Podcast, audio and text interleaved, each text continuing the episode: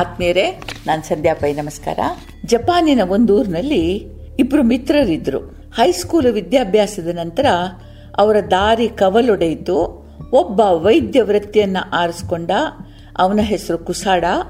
ಎರಡನೇವ Zen ಕಲೀಲಿಕ್ಕೆ ಅಂತ ಗುರುಕುಲಕ್ಕೆ ಹೊರಟೋದ ಇಬ್ಬರ ಓದು ಮುಗಿಲಿಕ್ಕೆ ಬಹಳ ವರ್ಷಗಳು ಹಿಡಿದ್ವು. ಈ ಮಧ್ಯೆ ಅವರಲ್ಲಿ ಹೆಚ್ಚಿನ ಸಂಪರ್ಕ ಇರಲಿಲ್ಲ. ಎಂದಾದರೂ ಒಮ್ಮೆ ಒಂದೊಂದು ಪತ್ರಗಳು ಹಾರಾಡ್ತಾ ಇದ್ವು ಅಷ್ಟೇ. ಕಡೆಗೊಂದು ದಿನ ಓದು ಮುಗೀತು. ಒಬ್ಬರನ್ನೊಬ್ರು ಕಾಣ್ಲಿಕ್ಕೆ ಆಸೆ ಪಟ್ರು. ಹೊಸ ವೈದ್ಯನಿಗೆ ತನ್ನ ಸನ್ಯಾಸಿ ಅಂತ ಹೇಳ್ಬೋದು, ಮಂಕ್. ಆ ಮಿತ್ರನಲ್ಲಿ ಆಗಿರುವ ಬದಲಾವಣೆ ಕಂಡು ಆಶ್ಚರ್ಯವಾಯಿತು. ಉತ್ಸಾಹದ ಚಿಲುಮೆಯಾಗಿದ್ದ ಪೋಖ್ರಿ ಹುಡುಗ ಗಂಭೀರ, ಶಾಂತ ಸನ್ಯಾಸಿಯಾಗಿ ಬದಲಾಗಿದ್ದ. ವೈದ್ಯ ಕುಸಾಡ ಮಿತ್ರನ ವಿದ್ಯಾಭ್ಯಾಸದ ಬಗ್ಗೆ ವಿಚಾರಿಸಿದ. ಝೆನ್ ಅಂದ್ರೆ ಏನು? ಏನ್ ಕಲಿಸ್ತಾರೆ? ನಿನ್ನ ಬದುಕಿಗೆ ಇದರಿಂದ ಆಗುವ ಪ್ರಯೋಜನವೇನು? ಅಂತೆಲ್ಲ ಪ್ರಶ್ನಿಸಿದ. ಮಿತ್ರ ಹೇಳ್ದ, ಅದು ಏನು ಅಂತ ಶಬ್ದಗಳಲ್ಲಿ ಹೇಳಲಾರೆ. ಒಂದು ಮಾತಂತೂ ಸತ್ಯ. ಝೆನ್ ತಿಳಿದವನಿಗೆ ಸಾವಿನ ಭಯ ಇರದು. ಇಂದು ವಿವರ ಬೇಕಾದರೆ ನೀನು ಗುರುಮುಖೇನವೇ ತಿಳಿಬೇಕು ಅಂತಂದ. ಇವ, ಅದು ಸರಿ, ಆದರೆ ನಿನ್ನ ಗುರು ಯಾರು? ಎಲ್ಲಿದ್ದಾರೆ? ನಾನು ಹೋದರೆ ಮಾತಾಡ್ತಾರೇನು? ಅಂತೆಲ್ಲ ವಿಚಾರಿಸಿದ ಕುಸಾಡ. ಮಿತ್ರನ ಗುರುಕುಲಕ್ಕೆ ಹೋದ. ಗುರುಕುಲದ ಆಚಾರ್ಯ ನಾನೆನ್ ಎಂಬವರಾಗಿದ್ರು. ನಾನ್ ಎನ್. ತನ್ನ ವಿದ್ಯಾರ್ಥಿಯ ಮಿತ್ರನನ್ನ ಕರೆದು ಹತ್ರ ಕೂರಿಸ್ಕೊಂಡ್ರು. ಕಾರಣ ಕೇಳಿದ್ರು, ಕುಸಾಡ ಏನ್ ಸಾಮಾನ್ಯದವನಲ್ಲ. ಜೆನ್ ಗೊತ್ತಿದ್ದವನಿಗೆ ಸಾವಿನ ಭಯ ಇಲ್ಲ ಅಂತ ಮಿತ್ರ ಹೇಳಿದ್ದ.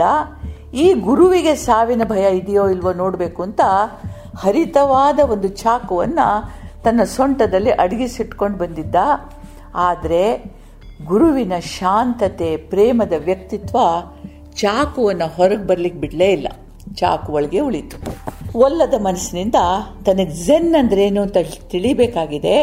ಅವಕಾಶ ಸಿಗಬಹುದೇ ಅಂತ ವಿನಯದಿಂದ ವಿಚಾರಿಸಿದ್ರೆ, ನಾನಿನ್ರ ಮುಖ ಗಂಭೀರವಾಯಿತು. ನೀನು ವೈದ್ಯ ಅಂತೀಯ ನಿನ್ನ ರೋಗಿಗಳನ್ನ ಅನುಕಂಪದಿಂದ ಉಪಚರಿಸು, ಪ್ರೇಮದಿಂದ ಕಾಣು, ಅದೇ ಝೆನ್.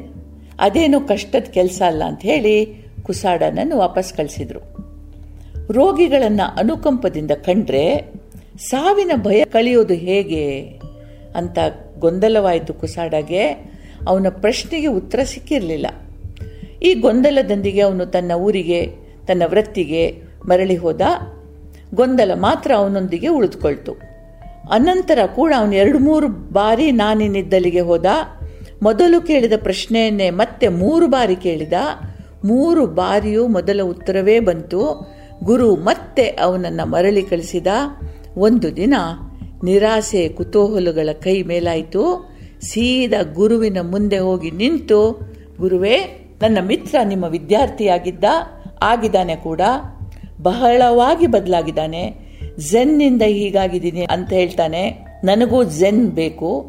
ಇದನ್ನು ತಿಳಿದವ ಸಾವಿನ ಭಯದಿಂದ ಹೊರಗೆ ಬರ್ತಾನೆ ಅಂದಿದ್ದವನು. ಅದು ಹೇಗೆ ಅಂತ ನನಗೆ ಬೇಕು? ನಾಲ್ಕು ಬಾರಿ ಬಂದೆ, ನನ್ನನ್ನು ರೋಗಿಗಳನ್ನು ಅನುಕಂಪ ಪ್ರೇಮದಿಂದ ಕಂಡ್ರೆ ಅದೇ ಝೆನ್ ಅಂತ ಹೇಳಿ ವಾಪಸ್ ಕಳಿಸಿದ್ರಿ. ಇದು ಸಹಜವಾಗಿ ನನ್ನ ವೃತ್ತಿ ನಿಯಮ. ನಾನು ಅದನ್ನೆಂದೋ ಮೀರೋದಿಲ್ಲ.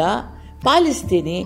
ಆದರೂ ಒಂದು ಬಾರಿ ಝೆನ್ ಅಂದ್ರೆ ಏನಂತ ಹೇಳಿಬಿಡಿ, ನಾನು ಮುಂದೆಂದೂ ಇಲ್ಲಿಗೂ ಬರೋದಿಲ್ಲ ಅಂದ ಗುರು ನಾನಿನ್ ನಗ್ತಾ ನಗ್ತಾ ಅವನು ಬೆನ್ನು ತಟ್ಟಿದ್ರು ಹಾ ಹಾ ನಿನ್ನನ್ನು ಪರೀಕ್ಷಿಸ್ತಾ ಇದ್ದೆ. ನಿನ್ನ ಕಲಿಕೆಯ ಆಸಕ್ತಿ ಎಷ್ಟು ಗಾಢವಾಗಿದೆ ಅಂತ ನೋಡ್ತಾ ಇದ್ದೆ. ನಿನಗೊಂದು ಕೋನ್ ಕೊಡ್ತೇನೆ. ಅದರ ಬಗ್ಗೆ ಚಿಂತನೆ ಮಾಡು. ಉತ್ತರ ಸಿಕ್ಕಿದಂದು ಮರಳಿ ಬಾ. ಝೆನ್ ಅಂದ್ರೆ ಏನು ಅಂತ ಹೇಳ್ತೀನಿ ಅಂತ ಹೇಳಿ, ಮೂ ಅಂತ ಹೇಳಿ ಅವನಿಗೊಂದು ಕೋನ್ ಹೇಳಿದರು.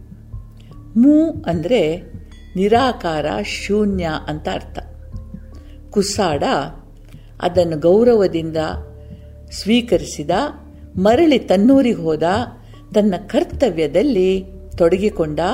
ಆದರೆ ಈ ಮೂ ಬಗ್ಗೆ ಅವನ ಚಿಂತನೆ ನಿರಂತರವಾಗಿ ನಡೀತಿತ್ತು.